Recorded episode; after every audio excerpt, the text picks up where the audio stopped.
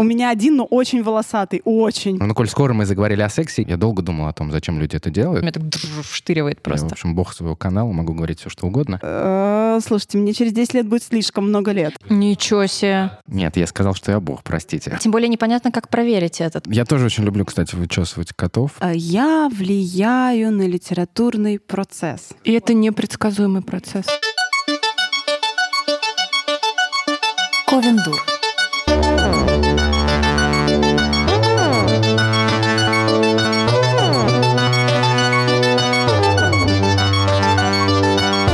Здравствуйте, дорогие друзья! Это ваш самый любимый, самый около литературный, культурный, около подкаст Ковендур. И с вами Оль Птицева, это я, Мариночка Казинаки Приветики всем. и Саша Степанова. Привет. Женечка в наших сердцах. Она тоже рядышком, мы в это верим. Что я могу вам сказать? Сидим мы, значит, а, мне кажется, в самом пафосном, китчевом просто месте, в котором когда-либо мы записывались. Это, друзья, на секундочку, Тургеневская гостиная. Это просто на втором месте после моей кухни. После твоей кухни, да. Сначала главная литературная мекка страны — это кухня Казинаки, а вторая — это вот э, Тургеневская, почему-то не хочется сказать гостиница, но мне кажется, он не э, промышлял э, хостелами разнообразными, но поэтому гостиная. Ну, если с нас сегодня воз-. Если с нас сегодня возьмут деньги, то мы узнаем, что это все-таки была гостиная. Да, не удивлюсь вообще ни разу. А, Сидим мы в Тургеневской библиотеке, в Тургеневской гостиной и планируем говорить исключительно про литературу. А про литературу, знаете ли, э, говорить хочется с людьми, которые э, в этой литературе, в отличие от нас, что-нибудь да понимают. Поэтому долго мы думали, кого бы пригласить в гости. Ой, главное поприбедняться, птица. Да, кого бы приглашать в гости? У нас э, в последнее время какие-то не очень, по-моему, литературные гости были. Я так повспоминала. А, Значит, актеры разнообразные у нас там были, музыканты, да, Иллюстраторы. Вот, вру, вот эм, Лерочка у нас была, книга-торговец, книга-блогер, а, вот. А, Но теперь мы думали, подумали, что нужно а, пригласить кого-то, кто вообще понимает, как эти книги писать, как про них рассказывать, что в них вообще интересного в этих книгах, чем мы на них жизнь свою кладем. Поэтому, да, пригласили мы не абы кого, пригласили мы Егора Аполлонова. Он ведущий литературного подкаста «Хемингуэй позвонит». Подкаста? Подкаста. Птица, у тебя подкаст головного мозга. Да, это я поговорю позже. Литературного портала. Портал, подкаст, вот придумали слово же. Э, Хемингуэй позвонит. Автора нон-фикшн книги по писательскому ремеслу э, Пешерьяна редактирую резво, которая издала прекрасное издательство Альпина Паблишер. Егор, привет. Всем привет, здравствуйте. Егор там э, очень увлеченно переписывается с кем-то. Я думаю, он ведет подкаст. Нет, я судорожно просто пытаюсь найти, что мне сказать, какие-то советы А, у тебя- у тебя там- я, у тебя там за- быстро. А, привет, загуглил. Как писать книги. Да, я, Советики. собственно, вот, да. Ну, мы начнем, наверное, не с того, как писать книги, а все-таки поговорим про изначально про твой канал и про сайт, потому что э, я, например, тебя знаю именно вот через, через твой канал. Хорошо, ну, конечно, про книжку я уже тоже знаю. Да. Мы тебе рассказали пять минут назад. Так, а что написал-то? Что-что, тоже пишет, что ли? Да. У меня вопрос будет острый, я бы сказала провокационный, ответ на который я вчера пыталась найти в сети, но почему-то у меня все загуглило, то, что я загуглила, заглючило, и мне сказала, И тебе «Иди-ка выпадал ты...» Андрей Аполлонов из Иванушек А, да, Интернешнл. я не могла удержаться, я смотрела, танцевала, подпевала, было тяжело. В общем, расскажи, пожалуйста, как тебе таки позвонил Хемингуэй? А, Это было довольно неожиданно. Я удивился, когда это случилось. Ну, вообще, да, есть чему, Э, на секундочку. Я верю просто в то, что слово материальное и все мысли, которые мы себе в голове там думаем, они рано или поздно материализуются, поэтому надо с этим осторожнее. Когда я создавал проект «Хемингуэй позвонит», у него было несколько рабочих названий, а потом появился Хемингуэй, он как-то вот так вот сам снизошел мне в мозг э, и сказал, вот оно должно быть так.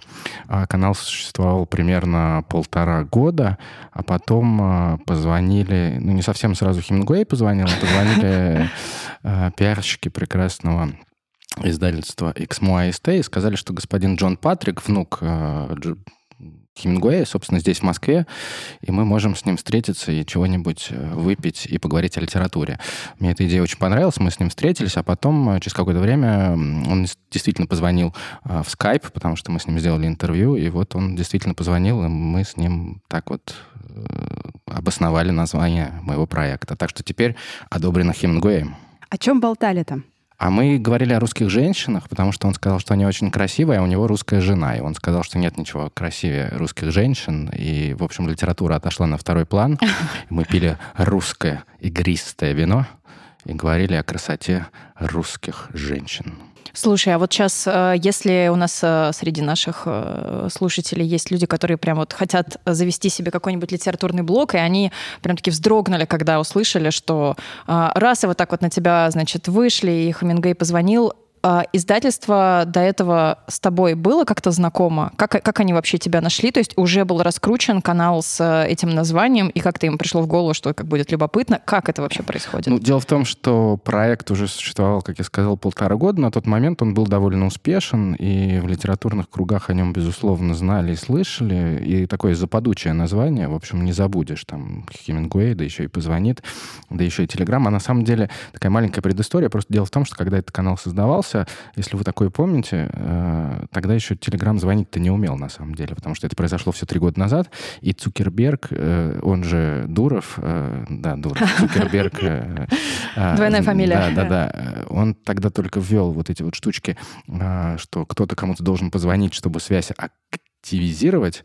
И я такой подумал, я выставлю себе аватарку Хемингуэя и буду всем звонить. И вот это была, собственно, первая идея о том, как Хемингуэй Круто. позвонит. Да, но канал был известен, и издательство, которое безусловно, мониторят а, все, что происходит в сети, и очень интересуются всеми вот этими новыми медиа, новыми, mm-hmm. новыми веяниями. Они, конечно, захотели, чтобы Хемингуэй был на Хемингуэе. Вот так.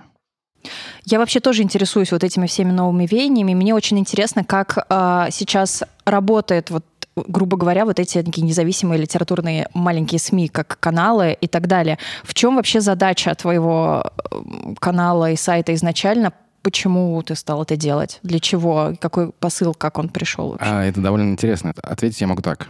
Как любая британская писательница, я с 12 лет хотел стать писателем.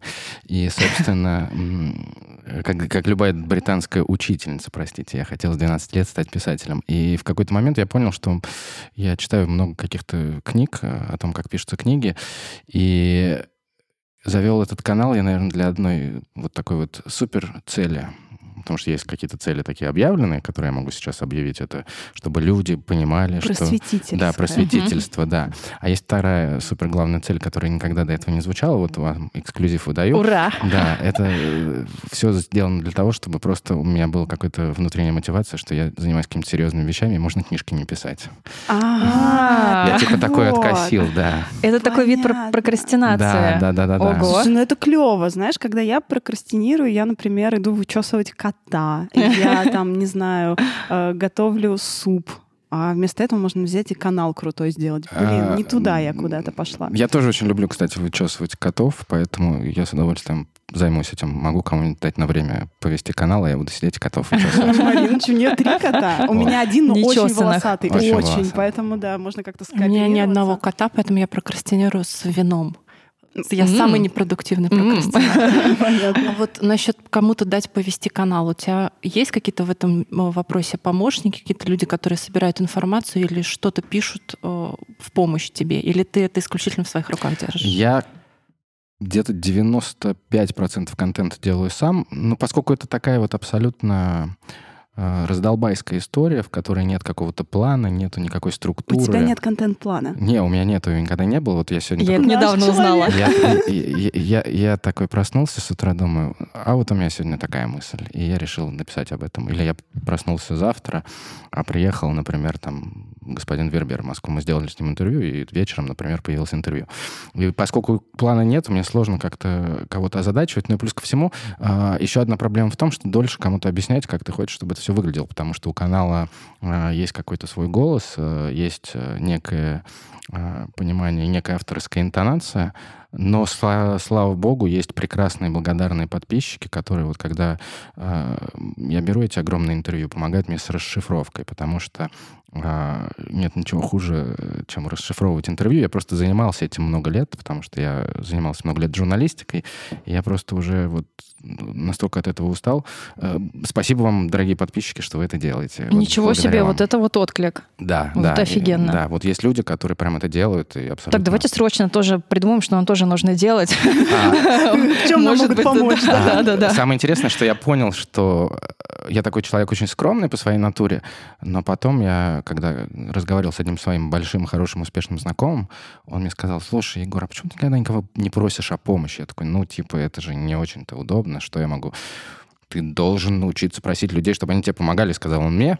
С тех пор я так сделал такое умное лицо, сказал, хорошо, я буду, и я вот сейчас этим периодически занимаюсь. И это действительно работает, если вы а, просите людей. А, люди, как это не парадоксально, и это не парадоксально, абсолютно чувствуют свою сопричастность, это участие в проекте, и это желание помогать какому-то хорошему проекту, это действительно очень мотивирует а, тех, кто хочет участвовать и делать. Ну, это правда так работает, даже если вспомнить наших дорогих патронов, которые участвуют в жизни нашего проекта. Это же всегда очень приятно, когда э, можно и попросить помощи, и тут же ее получить, и вот это какое-то взаимодействие, э, и ты вроде как не в никуда работаешь, и это клево.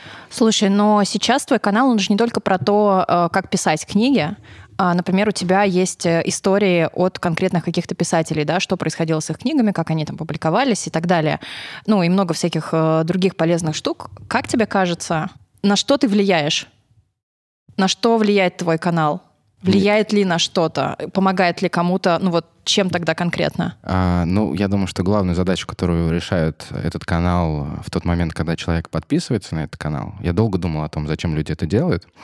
И для меня, вот я для себя сделал такой вывод, что люди, подписавшись уже ставят себе галочку. Но мы же подписались на канал. Ну, в принципе, можно уже и не писать книгу, потому что мы немножко писатели, потому что мы читаем уже о литературе. Ага. Прикольно. А, ну, то есть я как бы продаю, если говорить вот такими терминами журналистскими или маркетинговыми, некую мечту, что вы однажды можете стать писателем, угу. а люди эту мечту покупают в том, в том, в том угу. формате, что мы уже подписались, и нам уже там типа все приходит прямо в телефон, какие-то интервью, какие-то советы писательские. И, и вот это внутреннее... Я думаю, что это очень важно, потому что когда человек вот живет по повседневном смысле, что у него зудит, что ему надо написать книгу, ему очень дискомфортно. А в тот момент, когда вот ему приходит сообщение в Телеграм, и там разные писатели дают всякие советы, рассказывают о том, как это делать. Вроде как, в Вроде как ты уже такой в среде, да. и у тебя там информация загружается, и ты думаешь о том, что, ну, это же все не просто так, это, это мне идет работа, в, это да, в мозг, это там, да, работа. я читаю, значит, я уже а, как-то приближаюсь к своей заветной цели. Это вот главная цель, которую, я думаю, решает мой канал с точки зрения влияния, а, мне кажется, что люди, которые действительно читают, что я пишу, а, они как минимум а, обращают внимание на современный литературный процесс, потому что мне очень хочется, чтобы современные писатели и современные авторы, которые сейчас выходят, и в том числе молодые авторы, получали свою аудиторию, потому что книга без аудитории не живет, а в этом огромном совершенно потоке бесконечном издаваемых книг а, очень сложно как-то пробиться и талантливым, и молодым, и начинающим, и не очень начинающим а, найти своего читателя. Поэтому все, что я делаю, это дико субъективно. У меня такой довольно странный литературный вкус. Но, тем не менее, если я написал о том, что вот эта книга мне понравилась или не понравилась, мне кажется, что, возможно, она кому-то понравится или не понравится еще. Ну, по крайней мере, она будет прочитана. Мне очень хочется вклиниться еще было, вот когда ты на первую да, часть да, отвечал, да, потому да, что так интересно, у меня прям такой случился инсайт. Э, я подписываюсь на похожие каналы, как раз там э, мне нравится твой канал, но у меня их немного, и я периодически от них отписываюсь. А, и у меня все время чувство вины, потому что когда я вижу, что на этих каналах приходит очень много всего интересного, я всегда думаю, не-не-не, тебе книгу надо писать. И я иду писать, и думаю, блин, люди столько всего знают, они знают, что происходит, а я ничего не могу прочитать. То есть у меня работает обратно. И прикольно, это значит подтверждает, что действительно у кого-то это работает, ну вот так, как ты описал. Абсолютно Потому точно. что мне легче писать книгу, чем читать какие-то советы, я еще больше буду волноваться. А мне а кажется, что вот наоборот. здесь камень там в огород каких-то подписчиков, ну пусть они не обижаются, я, в общем, бог своего канала, могу говорить все, что угодно. А, сегодня ты бог нашего да, выпуска, сегодня все хорошо. Я, нет, сегодня я просто бог. Там, да, а, мне кажется, а что есть э, патологические неписатели, которые вот изъедят мозг всем и себе, а, говоря о том, что мы типа хотим написать книгу, но нам нужны условия, нам нужен домик на берегу моря, а, нам нужна стабильная зарплата, а еще лучше нам нужен контракт от издательства и предоплата. И это причем не придуманная история. Я вот общался с такими людьми. Говорит, ну, я как бы, да, я готов написать книгу, но мне надо сначала, чтобы вот это все случилось. И вот как раз для таких людей, вот, пожалуйста, подписка на канал. А есть э, какой-то процент людей, которые действительно хотят что-то узнать э, и читать какие-то важные советы, мнения, там, я не знаю, все что угодно. И большое количество людей, которые ничего не читают, ни на что не подписаны, они просто сидят и пишут книги. Да, мне даже было вот э, сложно выделить время, чтобы прочитать интервью Птицевой, которое вышло на твоем канале. Спасибо, спасибо, я, Марина, я, я прочитала это. Да, это, это тебе должно быть приятно, потому что я выделила время, спасибо. а на все остальные я не могу. Я думаю, блин, так много интересных, так много интересных, но мне надо писать, я иду писать. Ну, то есть я всегда, я даже последнее время из-за того, что у меня какое-то такое активное писательство, мне очень сложно читать чужие книги. Единственная книга, которую я читаю легко, это вот последняя прочитала Сашину и Ольну. Потому что мы бьем ее, если она этого нет, не делает. Нет, тут, тут э, лично интересно, потому что когда тут помимо того, что просто интересно, что, что за книга вышла, у меня есть личный интерес, потому что меня интересуют эти люди, а большинство современных там, писателей, которых, э, которые там выходят новинки, я все равно их лично либо не знаю, либо знакома ну, чисто поверхностно, и меня не перевешивает. Думаю, не-не-не, иди свою пиши. Ой, а я как раз тот человек, который и читает, и пишет. Э, я прям очень люблю всякие залипать на всяких канальчиках и почитать им что-нибудь интервью. Прокрастинировать. Да, да, да. Истории из каких-нибудь там писательских жизней для меня прям это вообще... Ой. Ну и, кстати, нельзя назвать, что она прокрастинирует, да. она много пишет. Ну, то есть это просто по-другому обработка информации да, идет. для меня это, например, скоростью. способ войти вообще в состояние того, что вот сейчас я буду сама что-то писать, я немножко так настраиваюсь на какую-то эту творческую волну, поэтому прям мне это помогает. Интересно, как это все по-разному у людей работает. Да, кстати, это еще повод, наверное, немного позавидовать и замотивироваться, потому что когда я вот читаю, и для меня это тоже стимул такой пойти писать свое, потому что они уже там, про них уже написал Хемингуэй, позвонит, а про меня нет. а вот это, кстати, очень тоже правильный момент, потому что мне кажется, что вот мы сейчас живем в такое время, когда из каждого утюга э, звучит какая-то история успеха, и человек, который со всех сторон окружен вот этими сообщениями, рано или поздно, мне кажется, должен задуматься о том, что из какого-то утюга, может быть, и про него расскажут, и мне бы хотелось, чтобы эти истории звучали, в частности, и на канале, и поэтому, наверное, все действительно так и должно быть. Все вместе. Но тогда мы перейдем к блоку, который лично у меня прям чешется и болит. Ты сейчас сказал, «Э, я влияю на литературный процесс. Нет, я сказал, что я бог, простите. Да, ты бог, который создал, значит, сначала было слово от Егора, потом, да, там свет. Потом литература, потом литературный процесс. Так есть ли литературный процесс или его нет? А, смотря что подразумевать под литературным а процессом. Вот я я за то, чтобы дать сначала определение этому слову. Это как с Богом. Да, сначала нужно поговорить поняли, кто да, это. Да, Все, да. у меня уже нет никаких вопросов. Ну, если подразумевать под литературным процессом некую там, некое сообщество людей, которые как-то там друг с другом тусуются, выпивают и говорят о книжках, э, ну, наверное, тогда литературный процесс есть.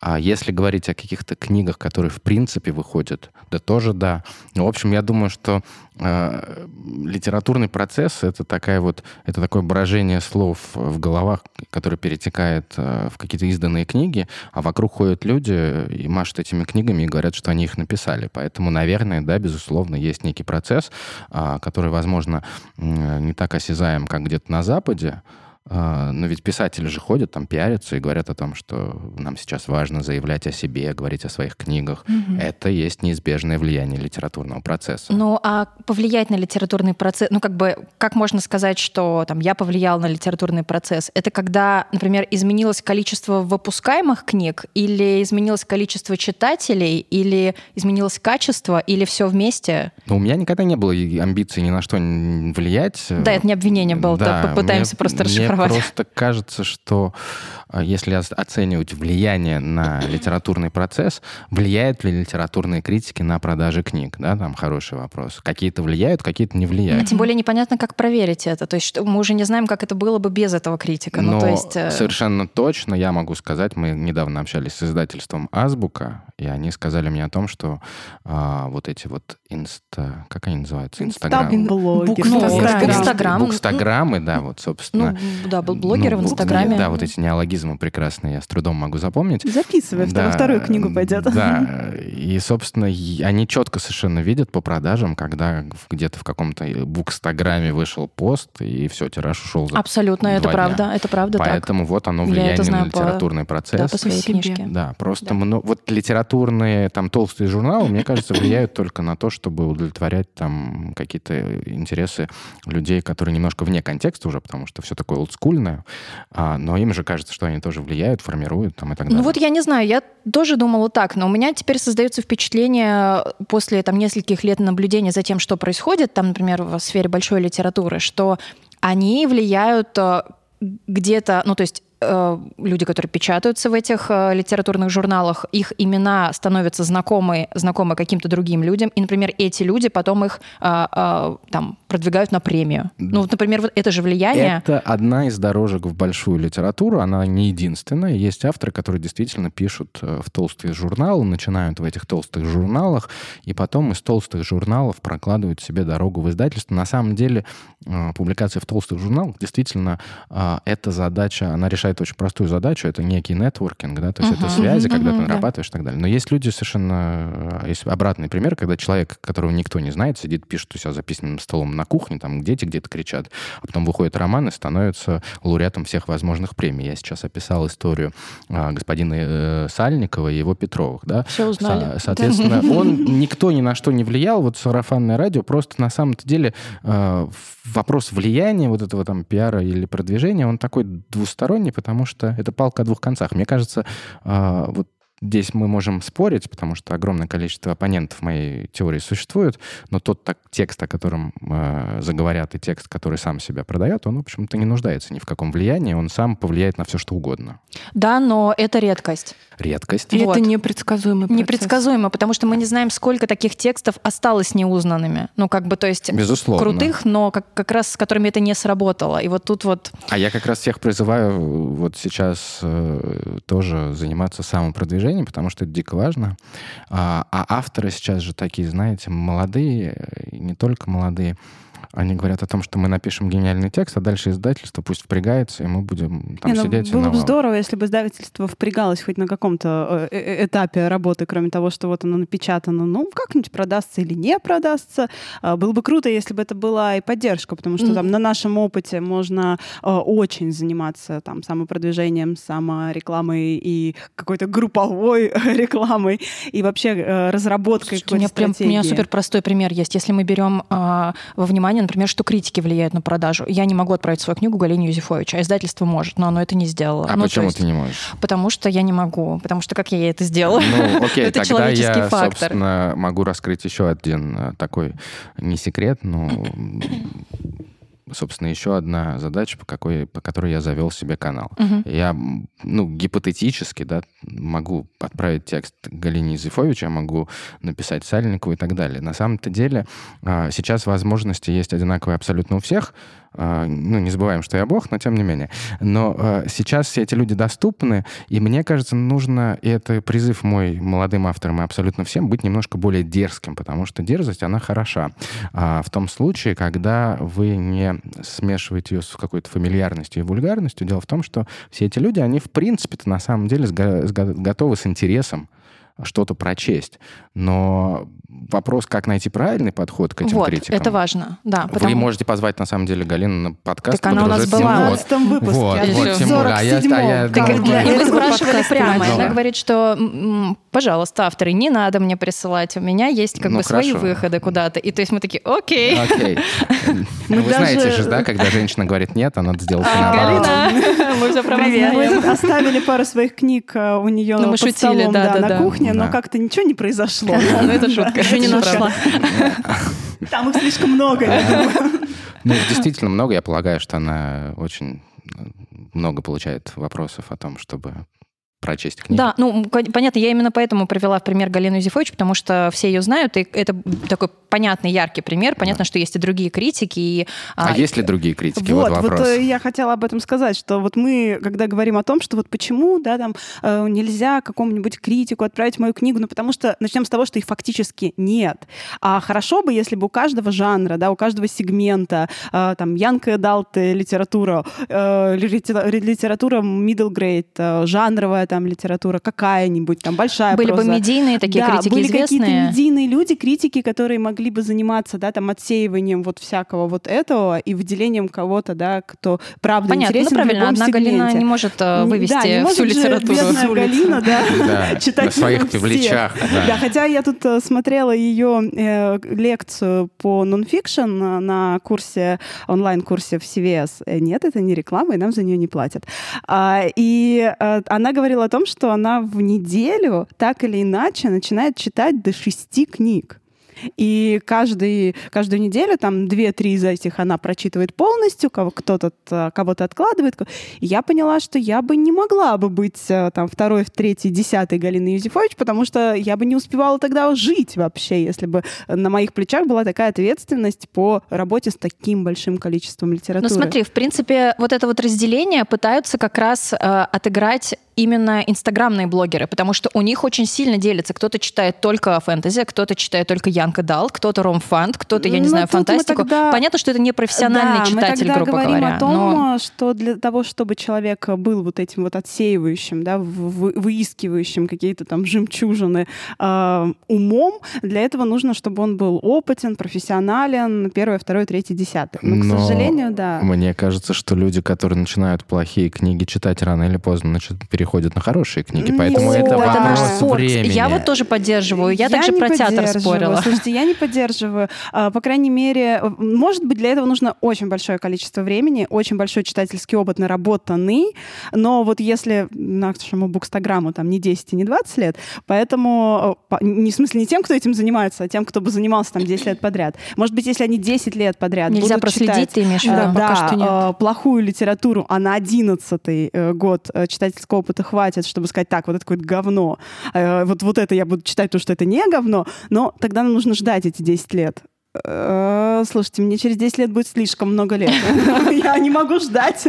Нам надо сейчас так, отзовитесь все, кто пишет про книги, о книгах. Кого не хватает? Кого не хватает, как ты думаешь, литературным процессом современным у нас в России? А, Каких игроков? Ну, мне кажется, что не хватает э, да всех хватает, на самом деле. Кроме просто критиков. Э, вот.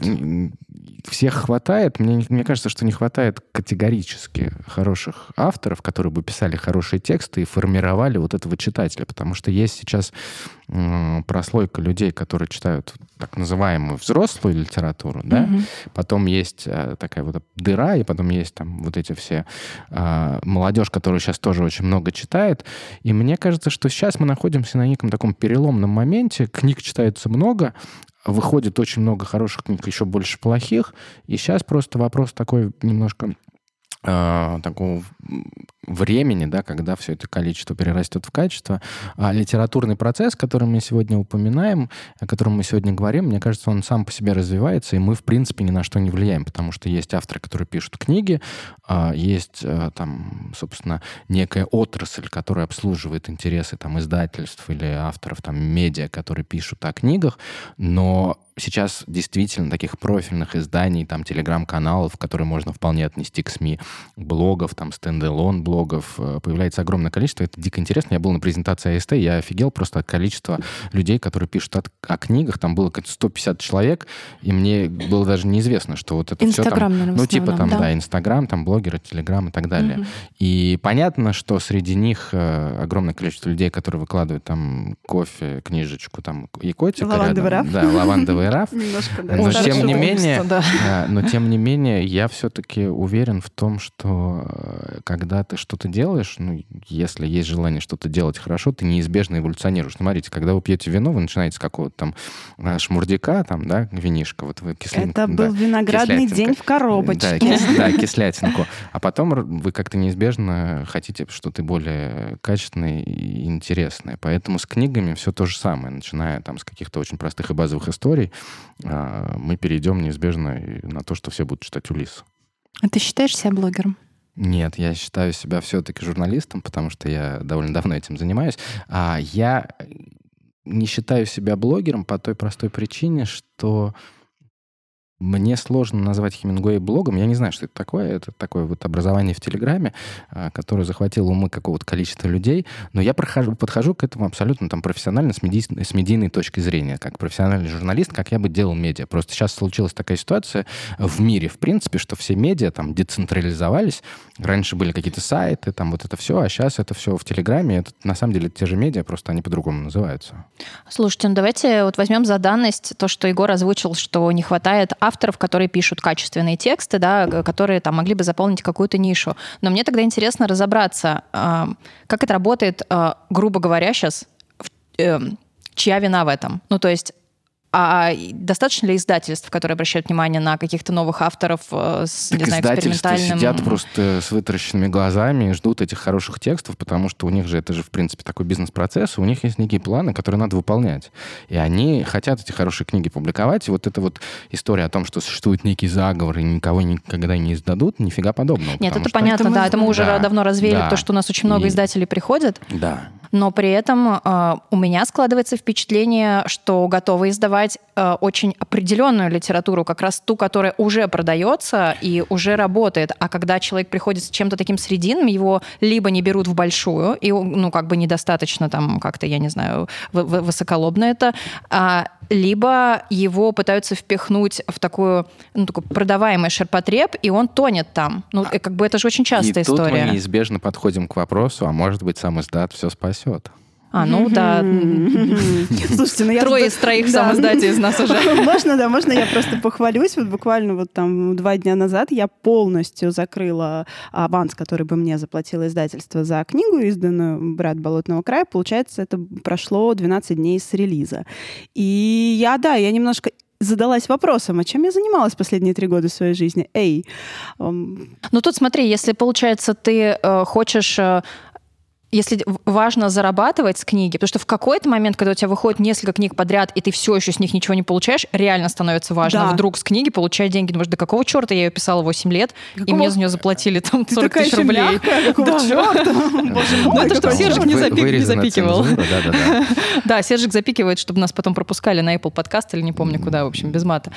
Ну и кто-то в начале же, когда только издается, он говорит, нет, нет, я пишу не за денег, вот это вот все, как бы нет, нет, мне главное вот издать, вот книга, вот мой гениальный текст, а потом уже прошло пять лет, и такой, блин, может, хоть заплатили бы тогда, я не знаю, раз мой гениальный текст вообще никто ну, не прочитал. Да, ты, ты же знаешь, как это работает. У тебя выходит книга, э, ничего не происходит, жизнь, понятное дело, коренно не меняется, ну вот у тебя вышла книга, супер, молодец. А ты, в принципе, не видишь масштабов, как ее покупают, э, что там происходит, ну, приходят какие-то отзывы, опять же, Букстаграм, там, да, смотря там, в какой серии ты вышел, насколько это все популярно у э, ниши Букстаграма. А, тут это вот просто я делюсь своим новым опытом. А, я просто захожу на сайт, а, открываю статистику, и я вижу количество живых покупок этой книги, и для меня это показатель того, что вот эта реклама сработала, вот эта реклама сработала, там интервью Егора вышло, хоп, там пришли какие-то продажи. Вот э, такая статистика, так она растет. Круто, да, это можно целить. Да, О, я влияю. Себе. Да, да, ты влияешь. Да, вот, да, да. вот на этот конкретный литературный да, процесс. Спасибо тебе большое. Я тебе, по-моему, должна, ну, как минимум, бутылочку винишка. Окей. А, Причем не виноградный день. Не виноградный. А когда там, когда там выйдет срывка интервью? Не шмурдячок, да. Да, не шмурдячок. А, Чуть-чуть а, получше. Да, да, да, да. Вот. Поэтому мне вот сейчас, как новый опыт э, человека, который э, издавался в там, крупном издательстве, а потом ушел вдруг э, в сам издат, для меня это очень новый опыт, интересный. Но я не могу сказать, что я бы хотела только так дальше А я могу так сказать, что мне кажется, что э, попадание в издательство, оно вот в данной конкретной нашей реальности необходимо только по одной причине, что это некая аттестация, и некая квалификация автора о том, что он проходит некий фейс-контроль, и из разряда дилетантов выходит там плюс-минус в профессиональную и в высшую лигу. Ну окей. Да, я согласна. Сейчас мы Условно, можем, будем мы говорить, можем, что это окей, мы условно, можем да. сейчас поделить там первая лига, премьер, там, какой-то там, да, да, там шинник и так далее. да, там. Вот И- обычно и- И Вышак, да. Реал Мадрид, там всякие, это и и редакция Елены Шубиной, Да, да, там да. иже с ними. Но тем не менее... И Ковендур. Да, и Ковендур, конечно. Вот я уже в вышке. Все. А, Мне кажется, что а, действительно, ну, с точки зрения эго автора, необходимо этому автору вот подержать свою книгу в руках, потому что цифровая а, книга, цифровая версия, вот это все, что несмотря на то, что мы все такие все диджитализированные, все равно, когда ты пишешь там несколько лет какую-то длинную историю, ты такой думаешь, окей, я же не могу сейчас монитор свой обнять там и ходить с ним и обнимать его и там гладить и говорить, что вот она моя книга. А бумага, она все-таки вот эти эго-потребности автора удовлетворяет. Но в какой-то момент автор потом подумает о том, что действительно вообще, в принципе-то неплохо было бы получать э, деньги за свои труды. Да, уже И в пора этом после смысле- шестой уже. Да, мне кажется, мне кажется, что здесь а, довольно неплохо, если ты начинаешь сам издать, и твой текст довольно интересен издателю, и он выходит потом в а, издательство. Но, кстати, вот есть такой лайфхак от э, издательского сервиса Ридеро. Это не реклама, мне за это не заплатили. Никому ни за да, что не платят. Никому ни за что не платят. Я вот только на винишко подписался. А, О том, что при работе с издательством отдавать права на бумагу, а цифру оставлять себе и зарабатывать. Вот так вот. Офигеть. Ого, А что это так спасибо. Да, да, собственно, вот это то, к чему они призывают. И они говорят о том, что да, когда вы говорите с издательством, разделяйте эти права. Да. И пусть бумага тешит ваше эго, а цифра... Хочешь, я расскажу тебе страшную историю? Давай. А Мы подписали договоры на наши вот предыдущие книги а, на 7 лет и отдали все. Ну, это нормально. И вот, собственно говоря... Я, а, кроме перевода и экранизации. Да. и- Перевод, да, перевод А ведь это абсолютно нормально, потому что как думает молодой автор, вот я отдам все, лишь бы издали, Да, правда? да, да, у тебя ощущение, А что я вдруг сейчас откажутся. а, запрыгну в этот поезд, в вагон за- запрыгну. И у меня же вот Да, этот крутой и вот текст, который он там, сейчас, да, он сейчас попрет. щас попрет. А, Спойлер, ребят, почти никогда не прет. Вот, поэтому, собственно, разделяйте права. Еще один раз повторю. Э, Это довольно, мне кажется, правильно, потому что, в общем, вы сами все понимаете. Это такая опять замедление, осознанность, значит, вдумчивость. Нужно прочитать договор, который Договор. вам А вот мне кажется, что это вообще, это же такая юридическая а, подкованность автора, это то, что очень многих авторов и подкашивает, потому что когда у меня был один знакомый, он сейчас в этом крупном издательстве издается, и он что-то два года ждет свою книгу, и я задал ему вопрос, ну, а что у тебя в договоре написано? Он говорит, я не знаю, я там что-то подписал, я не читал. Но Да. это нормально, потому что вот лишь бы да. Слушайте, это нормально просто Но потому, что пункты, да, сформулированы. Да, да, да, я имею в виду нормально, потому что когда человек незнакомый с этой всей юридической стороной читает этот договор, а, даже вот а, право, значит, на перевод и экранизацию звучит как-то очень странно. Там не написано, что... Переработка вашего а, как это типа Да, да, да, творческая да, да, переработка вашего Да, текста. да, да. Хрен знает, что это такое. на А есть сейчас, разнообразных кстати, Ну, это на появились, носителях это появились понятно. юристы, которые там за какое-то небольшое количество денег читают эти договоры и Э, там, Единственное, аудит да, проводят. да для чего вообще мне стоило заканчивать юридическую академию, за то, что я теперь читаю эти договоры, я понимаю, что А вы можете, да, открыть такое вот Да. приложение к Ковендур и ау- аудит. Да, да, да, да. Вот ты будешь редактировать, я буду рассказывать, что за договоры. Ну, Мариночка мы можем рисовать. Да, все. Мы возьмем тебя, ну ты бог, почему тебя не взять с собой в компанию? Ну, Поставим, бог. Я буду просто на обложку. котиков. Да, супер. Вычесывать. Вычесывать. Гладить не Вычесывать. надо, А, вы- вычесывать. вычесывать, хорошо. Че, книжки будем переходить? Давайте перейдем к Книжулечка тут лежит Егора на столе у нас. Пиши улыбочка. редактируй резво. Тяжеленькая. Тяжеленькая. Вообще, э, когда она вышла, и я про нее особо ничего не знала, знала, что это только твоя книжка, и что она имеет какое-то отношение к твоему каналу. Ну, как бы, что это один человек этим занимался. И э, я ее, значит, открыла на букмейте, э, значит, начала ее читать. И подумала, боже мой, какая-то прорва работы, что это не просто книга по креативному письму, да, писательскому мастерству, а, который, в принципе, я себе представляю, как может э, из чего состоять, потому что и училась э, креативному письму, и преподаю сейчас его. И, ну, это огромная прорва работы. Она вся, если вы еще не читали, дорогие слушатели, она практически вся состоит из цитат офигенно классных писателей. Э, Это рубрикатор просто цитат в каком-то смысле э, на любой случай из жизни просто. Хочешь поговорить с Чеховым про то, какой у тебя писательский затык? Никаких проблем. Окей, открываешь и читаешь Чехова. Я вспомнил. Вот, кстати, к вопросу, да?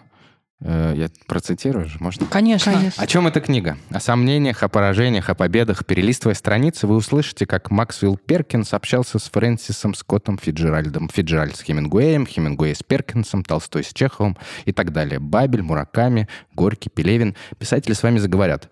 У вас в руках не руководство к действию, это компас. Он не выведет из леса, но укажет направление. Если игнорировать теорию, путешествие растянется на годы, хотя скоростной экспресс желания мог бы доставить до финальной точки маршрута гораздо быстрее. Все пути верны, разница лишь в том, что одни короче других. Мне просто хотелось, чтобы люди, которые прочитали этот, э, эту книгу, сэкономили лет пять. Вот, я об этом всем говорю, кто... Ну зачем учиться креативному письму? Все эти ваши курсы, они вообще ни к чему. Я сам все могу, я сам все понимаю. Да, окей, но ты изобретаешь велосипед из раза в раз, когда можно найти какой-то сборник э, о технических советов, следуя которым можно не набить огромное количество шишек. Да, еще самое крутое мнение, что научить этому в принципе невозможно, и вся эта теория бесполезна, потому что это либо дано, либо не дано. А Я не соглашусь с этим. Здесь вопрос скорее в том, что это, если это не дано, то в принципе можно как-то что-то из этого технически э, стать человеком, который может писать такие внятные тексты, но это вопрос опыта и нарабатывания неких там нейронных связей в мозгу. Научить вот так вот сказать, вы пришли на курсы, там проучились, и вы стали писателем, безусловно, конечно же, нет, потому что э, мозг, он должен научиться, это довольно долго, и, собственно, э, многие годы все писатели, которых я творчество проанализировал в этой книге, они все действовали по одному и тому же сценарию. Они там лет 10-15 писали в стол, а потом, когда все думают, о, он типа издал книгу, и он гений. Но он сидел у себя на кухне много, и никто просто об этом не знал. Поэтому научить невозможно. Это скорее, э, возможно, действительно, ты правильно сказал, Оля, э, вот как-то дать э, какие-то шорткаты, да, потому что можно уйти в очень длинное такое пешее путешествие, полное отчаяния в этом лесу, а можно с этим... Одиночество, хтони, тоски. Да, да, алкоголя. да, да, грусти, вот этой безнадеги. А можно все это, же- все это же самое, но только компас дать, и он будет периодически показывать какое-то направление. Хотя бы будет понятно, что вы идете. А там еще будут стоять, знаете, такие столбики по дороге. Вот здесь Хемингуэй там присел попечалиться, а вот здесь Чехов сидел и плакал. Ну и вот вы поймете, что по этой дороге уже многие прошли. Собственно, это главная задача этой книги.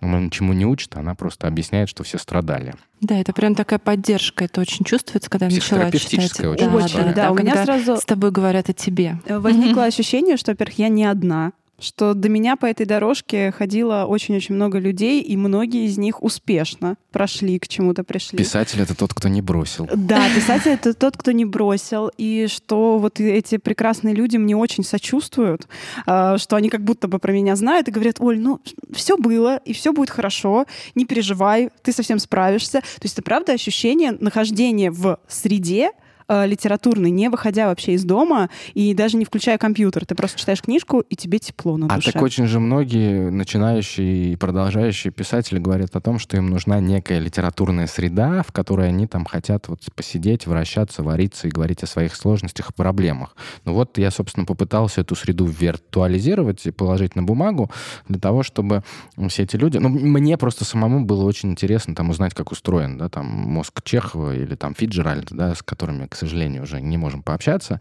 И я, собственно, взял, э, себе поставил задачу как-то разобраться в том, как они это все делали. И поскольку они мне сами интересны как личности, а, и мне было интересно не, то, что, не только то, что они пишут, но и как они пишут, и что они делают за рамками книг, а я, собственно, написал эту книгу для себя. Вот так. Это абсолютно эгоистичная такая история. А, И мне было нужно понять, что всем хреново.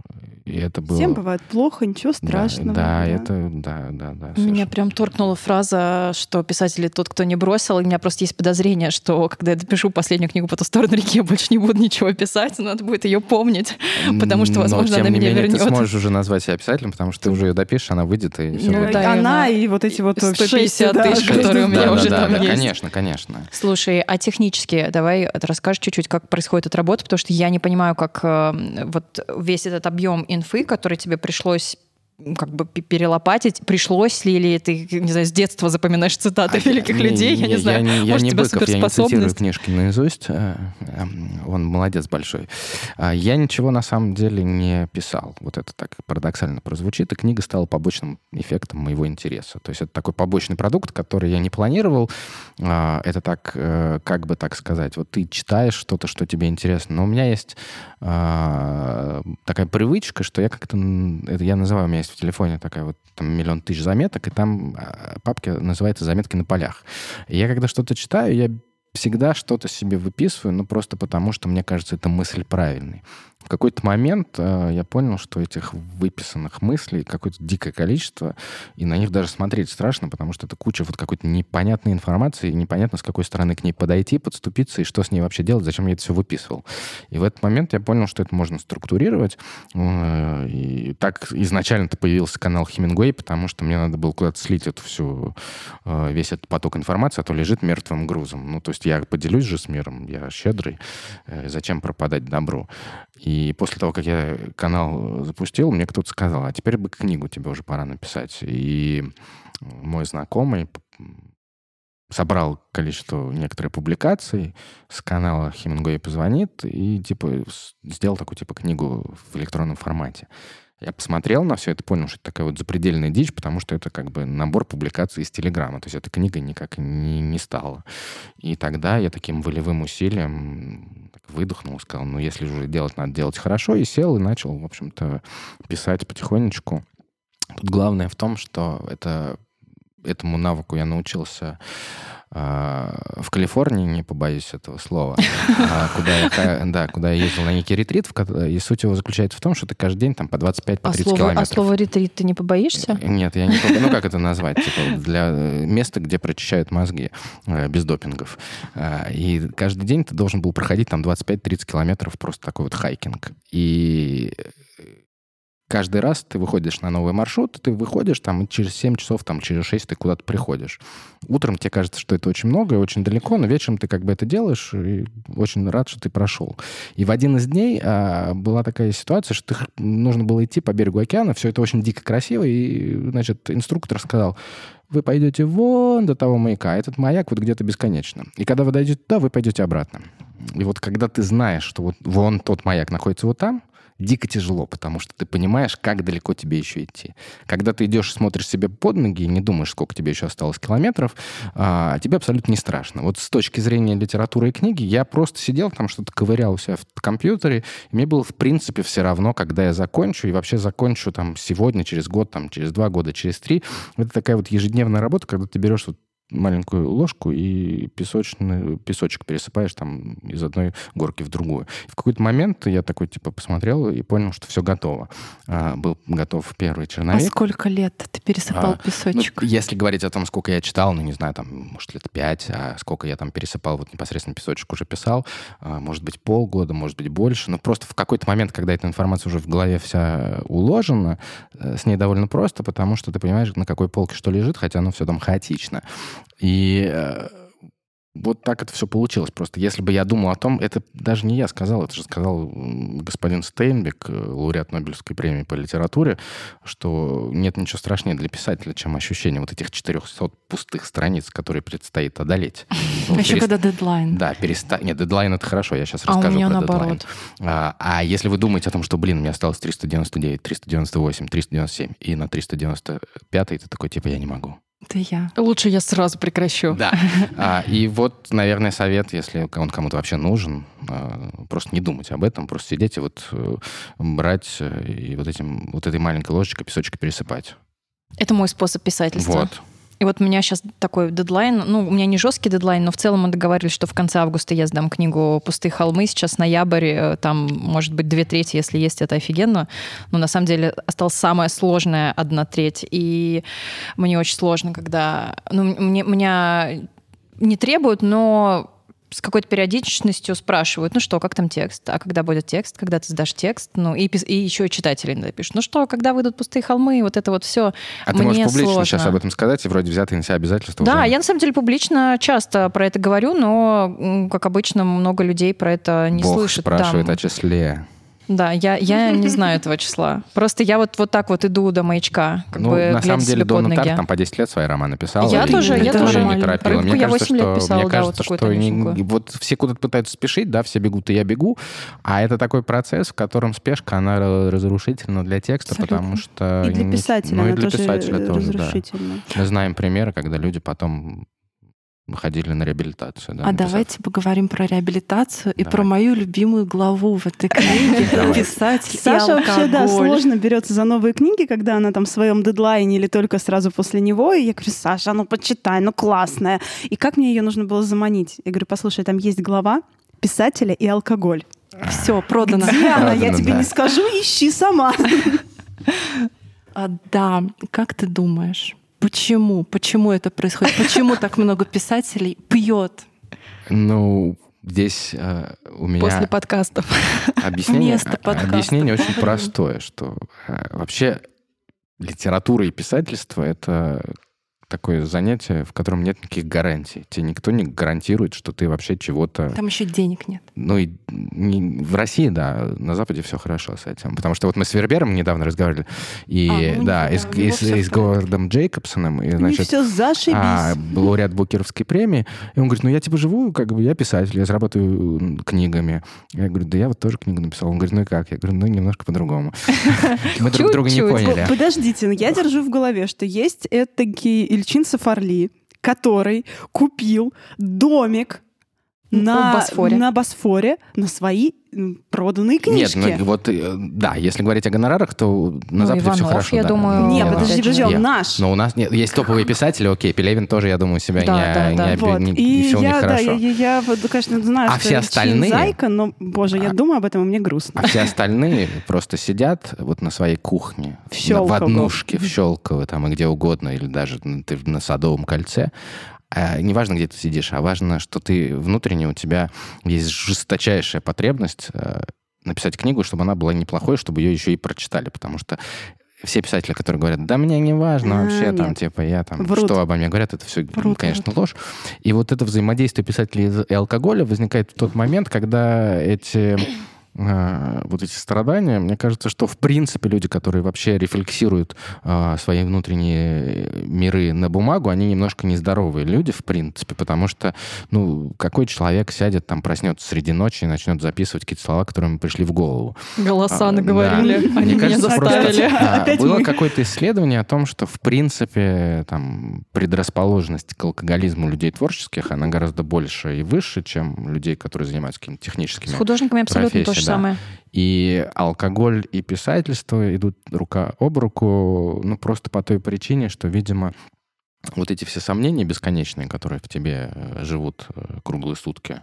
А еще все говорят же вокруг, что типа ты занимаешься не тем, тебе нужно вообще эти деньги зарабатывать, что ты там сидишь, там какие-то пишешь книжки. Да, это непонятно. Да, людям, и ты, да. собственно, вот э, в диалоге с самим собой, и Бахус тоже тебе в этом помогает. Так намного проще найти общий язык с собой, конечно. Да, Да. смотрите, это как раз я вот про это хотела сказать. Еще алкоголь ведь влияет на всех по-разному, и кому-то, например, да, мешают некие свои собственные э, рамки, да, перейти на какой-то там более смелый уровень, грубо говоря, писательства, да, более глубокий, более личный, когда тебе там тупо стрёмно написать что-то такое, что тебе там подумают, э, э, вдруг поймут, что это про тебя. Для кого-то алкоголь решает эту проблему. Это как э, кто-то приходит на вечеринку, не может ни с кем там пообщаться, пока не выпьет, а потом выпьет и такой, я пошел, рубаха парень, Сержик наш обниматься со всеми, да? Да, он такой бука, как бы там микрофоны своего подключает. Если ему винишко налить, он всех обнимает, целует, там вот это Как раз в книге есть глава, она касается писательских блоков, и там вот этот вот перечень причин писательских блоков. И одна из причин, я помню, там была а, страх, что тебя не сдадут. Так вот, когда я писала последнюю книгу, у меня была абсолютно обратная ситуация, и я не могла сесть за главу, пока я не выпью вина. Это было реально так. Я писала книгу пять месяцев, и я пила каждый день. Но у меня был другого рода страх. У меня был страх, что меня издадут. У нее был договор уже точно на издание, и м, страшно И это тема, полное, глубина полное вот это, ощущение, полное ощущение, что ты просто отдаешь книгу в мертвую серию, в издательство, которому она не нужна, и ты делаешь напрасную работу, и при этом еще спиваешься. Ну вот э, в любом Кредит. случае это какие-то рефлексии. Я, кстати, Кредит. я, кстати, противник взаимоотношений вот именно писательских э, и алкогольных. То есть вот, э, на мой взгляд, и вот мне очень нравится фраза господина Пеле, на мной горячо любим, что нет лучшего состояния в жизни, чем частяк. Вот он как бы нашел его, хотя сам тоже и водочку выпивал там свои какие-то былые годы. Но а, вот тот же самый Хемингуэй, упомянутый Фиджеральд, они очень сильно страдали на определенных этапах уже в конце своих э, творческой деятельности, потому что это были писатели, которые промариновали свои мозги алкоголем, это цитата, и они действительно э, испытывали некие сложности. Но на каком-то этапе, видимо, им это помогло. Не знаю. В общем, тут э, существует э, огромное количество мнений. Э, я свою главу постарался так вот подать под тем градусом, что скорее нет, чем да. Да, да, да. да, а, потому что там есть много негативных примеров. Ну, а дальше, в любом случае, мы же все взрослые люди, и сами знаете, если вам что-то говорят, и вы хотите сделать все иначе, никакие слова извне не помогут. Ну, я не могу писать, когда выпью, мне не пишется. Ну, то есть прям совсем не пишется. Но а, если я пишу, пишу, пишу активно, много, как-то напряженно целый день, допустим, то к вечеру я заканчиваю с мыслью о том, что так, а вот теперь винишка. Вот теперь нужно расслабить мозг, иначе он уже в дугу. Потому что продолжают вот эти, как бы в да, голове писательский процесс потому он идет. Что процесс Ты хочешь да, отвлечься, да, да, а там все еще говорят. Да, они еще продолжают со мной разговаривать. Пожалуйста, стоп, это вообще завалите. А еще если сомнения, блин, а реально этот нормальный кусок написал, может, там нелогично, может, надо поправить, блин, вроде какая-то хрень, что-то быстро, ну, наверное, да, надо вот передумать. это все очень много, и я обычно сижу просто с квадратной башкой, приходит муж, говорит, э, такой себе день? Я говорю, да, такой себе. Ну, хорошо, говорит муж, у которого день тоже был такой себе, и мы, конечно, выпиваем бутылочку винишка, просто потому что иначе можно, ну, крыш поехать. Вот. Так что да, я, я из тех, которые после. А вот по поводу книги «Пишерьяна. Редактируй резво». Она писалась пьяно или трезво? Ни грамма вообще не выпил, пока не писал. Э, она абсолютно трезвая. Потому что Егор никуда не торопился. Он просто собирал то, что у него было накоплено, и все. Ну, я дело в том, что э, тот человек, который ну, в измененном состоянии, назовем это так, э, ну, мне кажется, что пишется как-то очень гениально, а потом ты читаешь, так думаешь... Что? Ну нет. Вот, и действительно... Сашка просто не перечитывает. Я не перечитываю. Вот, поэтому нет, это не мой случай. Ничего не пил, и когда я что-то пишу, я Дорогие наши слушатели младше 18 лет, помните, что алкоголь вредит вашему здоровью. Да, совершенно точно. И пишите трезво. Трезво. Блин, кстати, классно про рьяно и резво. Ты только что поняла, что ли? трезво, да. Но мне понравилось, да, вот это вот. А мне периодически говорят о том, что, а, значит... Я же просто тоже не пью, поэтому мне как бы... Пиши пьяным, редактируй трезвым. Я такой Хемингуэй за 300. Да. У нас просто Мариночка из тех, которые выпивают и тут же спят. Да, поэтому мне вообще бесполезно и после, и до, как бы, ну это вообще просто не работает. Я до сих пор вообще не знаю. Мне даже иногда бывает, бывает завид. Кофе, Мой допинг — это кофе. А, да? Нет, у меня тоже не работает. Ну, то есть если я, наоборот, сильно засыпаю, мне взбодриться, ну, у меня работает кола, потому что я ем мало сладкого, и кола у меня так вштыривает просто. У меня еще вопрос по поводу книги. Я его, в принципе, всем задаю, потому что я для себя пока не нашла ответ. И вот это вот баланс. Это касается продвижения этой книги. Вот э, насколько издательство участвовало в этом, и насколько это все-таки дело э, твоего канала и самопродвижения? А, значит, Важно. Я могу сказать так, что Альпина Паблишер, они просто нереально крутые в этом отношении. Да, у тебя много было, презентаций было. Было много презентаций, а в какой-то момент они мне прислали такую фотку из Московского дома книги, э, и там в кофейне они сделали столики, и на этих столиках они напечатали обложки этой книги, там О, были какие-то были какие цитаты из этой книги, Офигеть. и люди типа сидели, пили кофеек и смотрели на обложку и на слова «Первый черновик» человек всегда дерьмо. Если что, запикаете. А, не, Поэтому не. в этом смысле они действительно... Если пиздец, то придется, Нет, да? А, с точки, с точки зрения взаимодействия с Альпиной, а, они как-то ну, действительно очень крутые. Они очень помогают в продвижении этой книги. Мы с ними взаимодействуем. Наверное, конечно же, они понимают прекрасно и имеющиеся у меня ресурсы, и свой канал, и все что угодно. В общем, мы с ними взаимодействуем в такой тесной связке, и, типа Мне кажется, Publisher, это самое да, да, да, да, когда и авторы, и Они заинтересованы, и я заинтересован. Вот, вот, и у нас да. получается некий симбиоз, потому что когда они сказали, что типа первый тираж отгрузили за месяц, я такой, типа, о, круто. И мы такие подумали... А первый тираж сколько был? Три тысячи. Печатка была еще две тысячи. Очень круто. Да, но круто, если потом вот как раз помогают с продвижением, потому что, слушайте, на примере, на примере рыбки. Рыбку отгрузили со склада весь тираж 3500 за 4 дня. Но при этом рыбка там полтора года mm-hmm. или два лежит э, в магазинах, там еще 300 или 400 экземпляров. Слушайте, То есть тут как бы... покупайте книжки, которые здесь... Э, да, да, да. Ну для это... этого вообще все. Мне да. кажется, их наши как раз слушатели-то и покупают. Мне кажется, вообще очень важно, что нету сейчас границы и дистанции между авторами и а, людьми, которые о книгах говорят. А если люди и пишут, и говорят, это вдвойне круто, потому что они понимают всю боль автора и понимают, что, как ему помочь. Поэтому вы в этом смысле очень крутые. И мне кажется, что э, аудитория должна вам просто падать в ноги, ниц, и авторы тоже. И все мы. Боженька нас да, похвалил, да. девчоночки. Ура! Это второй Боженька в наших Это мой любимый Боженька Аполлон. У нас был Боженька Валера Печейкин. Вот теперь ты здорово. Да, взываю аудиторию, так сказать, поднести дары.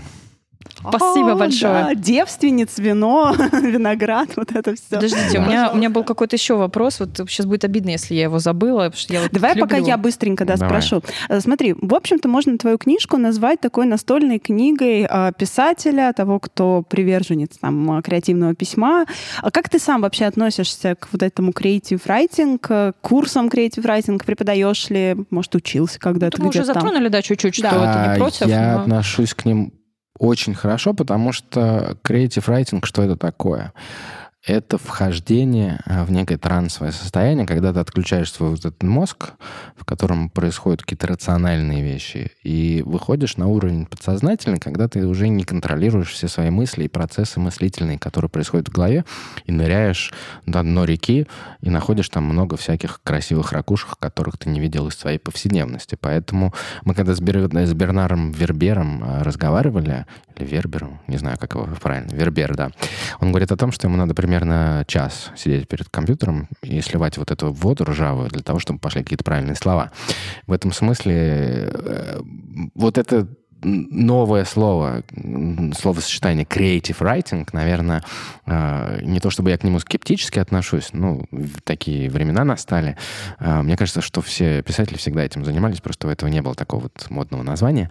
А, ты садишься в конечном итоге к компьютеру и просто начинаешь что-то писать, и не думая, пытаясь не думать о том, что ты пишешь. В какой-то момент ты просто такой думаешь, что это я, правда, что ли, написал? И в какой-то момент ты да. просто сидишь в Московском доме книги, а твою обложку на столе Ну напечатали. или так, да, например. Э, просто я к этому очень хорошо отношусь, поэтому... А сам преподаешь где-нибудь? Я ни в коем случае не преподаю, потому что мне кажется, что мне для этого достаточных компетенций. Вот вы тут по шесть книг издали, у вас э, все в этом смысле более правильно с точки зрения литературного веса. Но дело в том, что а, мне кажется, что есть такие вот теоретики, там, например, в сценарном мастерстве, там, не знаю, какие там, а, этот, как его зовут, 22, этот, Сейчас вспомню, скажу. А, люди, которые вот сценарии не пишут, но о них рассказывают, потому что они знают, как, как они структуру выучили, и там как попугаи что-то вещают. А, мне кажется, что преподавать литературу может тот человек, который написал там некоторое количество художественных произведений. А, потому что в теории оно все вот реальность иногда расходится. Я у тебя в Фейсбуке видела, если я сейчас не путаю, я все время тебя с кем-то путаю. У меня есть некоторая проблема. С тем, кто будет у нас в декабре в гостях. Мы об этом, да, еще расскажем. Это сложно. Я попадаю в какие-то дурацкие ситуации из-за этого. В общем, по-моему, у тебя видела в Фейсбуке историю, что какая-то девушка прочитала твою книгу, сказала, я вообще-то не пишу, но теперь буду преподавать. И это восторг просто. Да, я тоже восторгаюсь. На самом деле, вот эта дерзость, она меня восхищает э, в том смысле, что, ну, если меня куда-то приглашают поговорить о книжках о литературе, я с удовольствием это делаю. Но вот э, выступать в, в качестве некого там э, ментора... И более того, я могу, честно сказать, научить кого-то, как писать книги, но просто я не считаю, что я э, вправе этим заниматься, потому что, э, несмотря на э, то, что я там что-то написал, вот эту прекрасную книгу, мне кажется, что, ну, должны быть все-таки какие-то компетенции, должно, должен, должны быть изданные книги. Но люди, которые могут себе позволить, прочитав одну книгу, прекрасную книгу Пешерьяна, запустить писательскую школу, Мне просто, Это топчик, а мне конечно. просто немножко обидно э, и жалко тех людей, которые платят деньги, чтобы оказаться в этой школе. Да, безусловно, можно не идти в эту школу, можно просто книгу прочитать, там все то же Да, самое. ребята, если вы все думаете, идти ли вам на курсы какие-нибудь, а, то либо вы идите к нам тогда на Да, курсы, да, Я либо тоже. читайте да, Слушайте, книгу ты, ты на самом деле абсолютно прав. У меня всегда возникает сравнение из-за того, что я художник изначально а, там, с художественной школой, потому что э, невозможно прийти учиться, например, академическому рисунку к преподавателю, который не умеет рисовать. Ну, то есть, который не может тебе реально нарисовать, да, вот подойти к твоей работе и поправить ее так, что ты понимаешь, что да, этот чувак, блин, может нарисовать все, что угодно, вот просто вот, вот на раз. А, с идеальной перспективой, не знаю, там, с какой-то экспрессией и так далее, с крутой штриховкой. Ну, то есть, если он ам, просто э, креативное письмо, это, в общем-то, ремесло. Ну, то есть, это оно учит не дару там великому какому-то, да, не открывает какие-то там чакры, а очень так, э, ну, такой ремесленный подход. Вот как сделать хорошо. А, и, соответственно, должен быть какой-то пример, на что ты опираешься. Можно, конечно, из чужих книг, но, с другой стороны, как-то у меня доверия бы особо не было, наверное, к А человеку. мне в этом смысле еще очень нравится высказывание Кормака Маккарти, который интервью практически не дает, но вот, вот эту Опера Уинфри поймала там в 74 году. Мгм. И с тех пор, по-моему, это единственное интервью, которое он дал.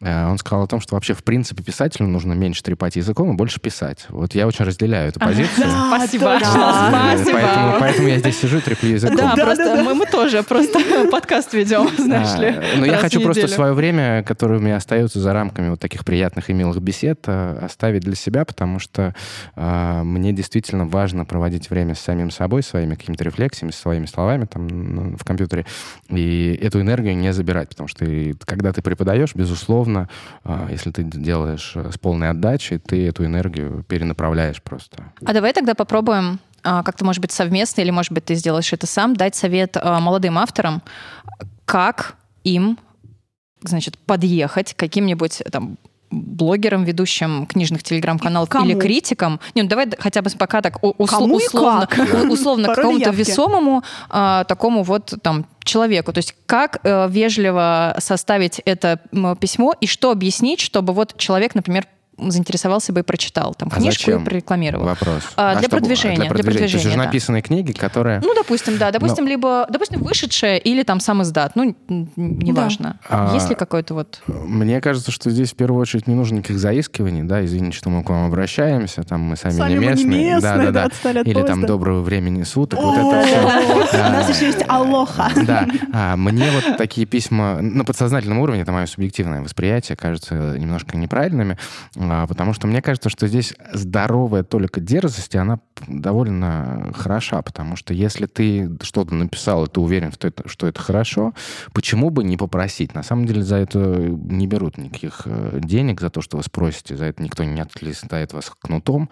А э, совет очень простой. Найти просто те каналы, источники, которые э, вам кажутся правильными с точки зрения подачи информации, с точки зрения того, что там происходит, написать авторам. Ну, там в 60% случаев, там в 50% никто не ответит, ну и бог с ним. А кто ответит, там, возможно, э, закончится диалог положительно. Но есть такой канал в Телеграме, он называется Writers Digest, я сложно выговариваю его. Его ведет Вильям Цветков, он же Сергей Милушкин, писатель, у которого се- сегодня день да, рождения. я хотела об этом сказать, что сегодня у него день рождения. О, Серега, с днем рождения, Ура! поздравляем тебя. Ура! У него выходит в феврале книга в одном По-моему, в. Австралии, если я Да, не да, да, ошибаюсь. все правильно.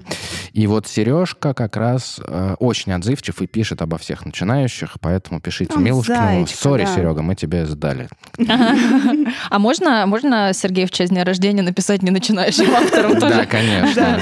Да. Да, я- Более Мы можем того, ему прямо сейчас написать. Сергей. Да. Сергей же очень, кстати, часто репостит всякие э, штуки с нашего канала. Из. Ковентур? Да, бо- если бы ты следила за каналами и за тем, что я вам скидываю в общий Он- рабочий вот чатик, А, ты его в общий рабочий часто. чатик не скидывал? А, у него очень такая правильная позиция в этом смысле, потому что он поддерживает всех, он открыт, он молодец, и он Я- считает, я- что Я просто слежу молодым только за нашим дорогу. каналом.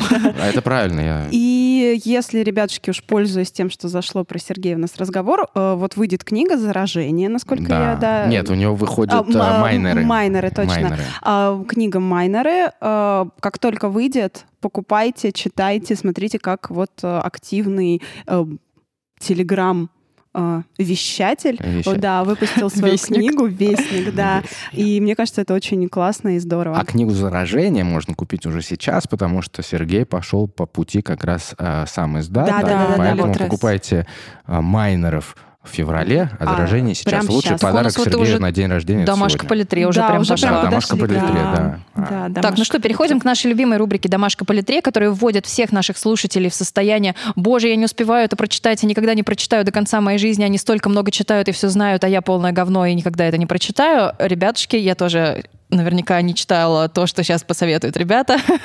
Давайте переходим. От кого какие советики? Ну, от меня, наверное, поскольку я продолжаю ничего не читать, но сегодня курсу я прочитала. В общем, если вы хотите погрузиться в сторителлинг, то обязательно читайте книги Роберта Маки. А если вы хотите погрузиться в сторителлинг, но у вас нет времени, то возьмите одну книгу Роберта Маки «Стариномика» и прочитайте из нее одну главу, которая называется «Полная история». Это все, что вам нужно знать про сторителлинг, вообще вкратце, понятненько, и пользуйтесь и пишите классные истории. А у нас нонфик или фик, или все что, Что угодно? Хочешь. разницы. Ну, Маки, кстати, хорошая, а история на миллион долларов, его просто прекрасно, поэтому я считаю, что ее стоит прочесть. А, продолжим книги, которые стоит прочесть начинающим писателям, которые мне лично очень помогли с точки зрения понимания того, как устроен литературный процесс. Александр Наумович «Мета. Кино между адом и раем». И пусть вас не смущает э, слово «кино» в названии этой книги, а эта книга о драматургии, о том, как устроена драма. Вот когда вы поймете, как устроена драма, все ваши книги будут экранизированы. Если вы хотите и пишете с прицелом на то, чтобы продавать права на экранизации, читайте «Маки». А если вы пишете просто для того, чтобы это все лежало в столе, э, и «Мету» тоже не читайте. В общем, Александр Наумович «Мета. Кино между адом и раем» — это вот одна книга, если бы меня спросили. Так-то я могу списочек дать побольше. А, Но вот «Мета» — это то, что обязательно стоит прочесть. Я вам сегодня порекомендую подкаст, про который я уже рассказывала у себя на канале, но я думаю, что много наших слушателей э, этого не видели и не слышали. Подкаст «Голос зоны», состоящий из пяти эпизодов, про четырех ребятушек, которые сидят в тюрьме по 228 статье и подпольно записывают э, не только рэп-альбомы, но и подкаст. Э, Я не знаю с точки зрения там, сторителлинга, насколько он хорош потому что он немножко такой сбивчивый из-за того, что э, действительно люди записывают это в сложных условиях. Если что, их интервьюирует э, э, редактор э, медиазоны, он задает им вопросы, и бывают очень смешные моменты, когда говорит, не-не-не, там мусора, все, мы тебе перезвоним пока. Вот это было очень классно. А, Мне очень понравилось э, вообще все это слушать, наверное, из-за степени э, влияния на меня, потому что я сначала остановилась на третьем эпизоде и даже думала, что я не буду продолжать, потому что у меня столько это вызывало внутренних противоречий и вопросов. А как вы знаете, я очень люблю и очень люблю книги, которые мне не нравятся, и думать над ними, и люблю кино, которое, когда мне что-то начинает в нем бесить, и я его выключаю, и вообще для меня это вообще такая очень важная история. И с подкастом получилось так же. Это, правда, круто, достаточно коротко, если у вас, например, там нет времени, там а, каждая, каждый эпизод, ну, по-моему, минут 25 идет. Вот, в общем-то, сегодня у меня такая эмоциональная, эмоциональная рекомендация. Голос зоны. Э, Я тоже тогда порекомендую подкаст. Это история русского секса. Там вышло только одна, э, один выпуск. Я думаю, что, может быть, к моменту, когда выйдет э, наш э, эпизод, то они там еще То, что-то то- то у. Сережи уже будет следующий день рождения. Да, у Сережи будет уже следующий день рождения. В общем, история русского секса. Первый выпуск гениальный. Я не могу просто. У меня очень много эмоций, потому что а, ведущая поехала в какую-то деревеньку, где-то там под Москвой, очень глубоко под Москвой, и разговаривает с местными старушками и старичком а, о сексе какой секс был в их молодости, там, получается, где-то 50-е, 60-е. Как о нем разговаривали? Как о нем разговаривали, как называли э, Половые половые органы. органы, да, как э, вообще все это было, а, какой был первый раз. А вы теперь дома так э, А, был- называете половые органы, я надеюсь? Потому что мы да. Слушай, я остановилась на барыне. Это вот я, нашла для себя идеальное определение. Вот, как э, был ли оргазм? М, Если был, то как? Э, Там пришли в гости к старичку, а у него, значит, пустая абсолютно изба, и все стены обвешаны порно-картинками, порно-фотографиями, причем из каких-то ужасных журнальчиков. журнальчиков. И он рассказывал, как в молодости он э, смотрел э, картинки Камасутры и переживал, что он сам это смотрит, а вот надо это вместе с женщиной смотреть. Он текстом читал. Он Там- говорил, что там были картинки. А, да, я, я да. помню, сам меня больше А, по- по-моему, нет. посмешило, говорил, что текст. ну, Говорит, нет, нет, текстом текст, написано. Ну, может быть. А, там была прекрасная история одной из старушек, что первым, первым мужчиной у нее был осетин, и он был, значит, такой горячий, такой горячий, а потом у нее э, муженек был второй, ну, такой вот, он, значит, говорит, все любил, сидел, вышивал. Ну, секс с ним вообще ни о чем был. Просто восторг от того, какие это бабуси, такие прям, за- они, мне кажется, до сих пор кокетничают, что-то там, там хихикают, хохочут, когда об этом всем говорят. В общем, это прекрасно. Если вам кажется, что в Советском Союзе секса не было, то этот э, подкаст вас очень Не удивит. было только Дорола. Да. Оля, привет. Да, Да, Оля, привет. привет. А я, кстати, вот еще одну рекомендацию хочу дать. Я потому что, ну, коль скоро мы заговорили о сексе, я нашел совершенно не вот такой новый, никому неизвестный канал, я не знаю, кто его делает, но мне кажется, что это дико круто, он называется «Твердый как скала».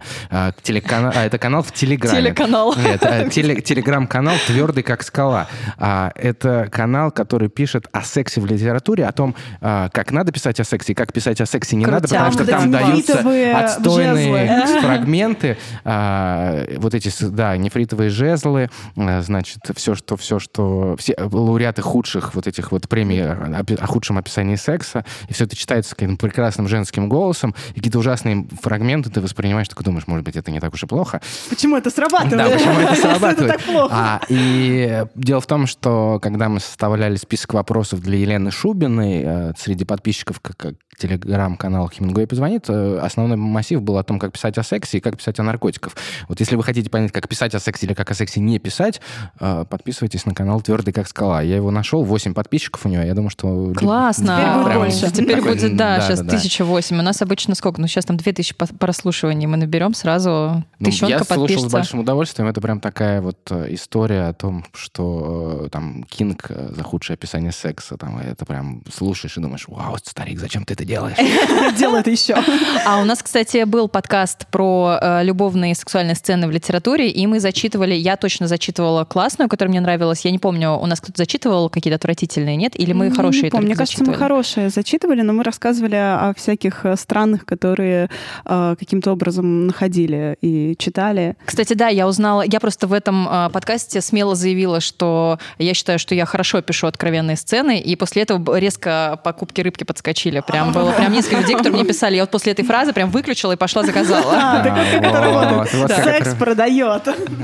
Да. Поэтому надо было написать э, еще кому-нибудь книгу «В Советском Союзе не было секса». Все Оля. бы тогда, да. Я вздрогнула. Хорошо, я пошла, Да, не. Брейнингу. Продолжай серию. Да, продолжай. Ну что, все? Всё, Рекомендации ребятушки. кончились? Э, Да мы можем долго, мне кажется, говорить. Оставим читателей с Останем этим массивом Тургенева, информации. да, в оставим своем Тургенева. гости- гостиной А, одиноким. Люди, людей, которые хотят писать книги, писать книги, читать домашку. Да, но Да. самое главное, что пиши рьяно, э, редактируй резво, это самый обязательный, самый обязательный пункт из домашки, ребятушки. Да, must read. Да, спасибо вам большое, что Спасибо. были с нами. Егор, Спасибо. спасибо, большое, что ты прям пришел, вот даже физически присутствуешь с нами на подкасте. Это очень важно. Ненавидим скайп. Он у нас постоянно вылетает, да. Поэтому, когда гость соглашается прям лично встретиться, это прекрасненько. Спасибо тебе огромное. Я только за живые встречи, за девиртуализацию. Ой, да. А, поэтому ламповое общение победит. Да, спасибо, Ура. друзья. А, Ребятушки, слушайте нас, пожалуйста, на всех подкаст-площадках этой галактики. И не забывайте, что у нас есть э, Patreon, у нас есть секретный чатик для патронов, ранний доступ к выпускам, секретные... Что у нас секретные... Ну, секретные выпуски. Выпуски, выпуски да. секретные на всякие очень такие личные темы, а, что письма и много других плюшечек. Мы очень благодарны вам за поддержку. Всех любим, обнимаем. Спасибо, друзья. Сереж, с днем рождения. Услышимся. Пока! Пока.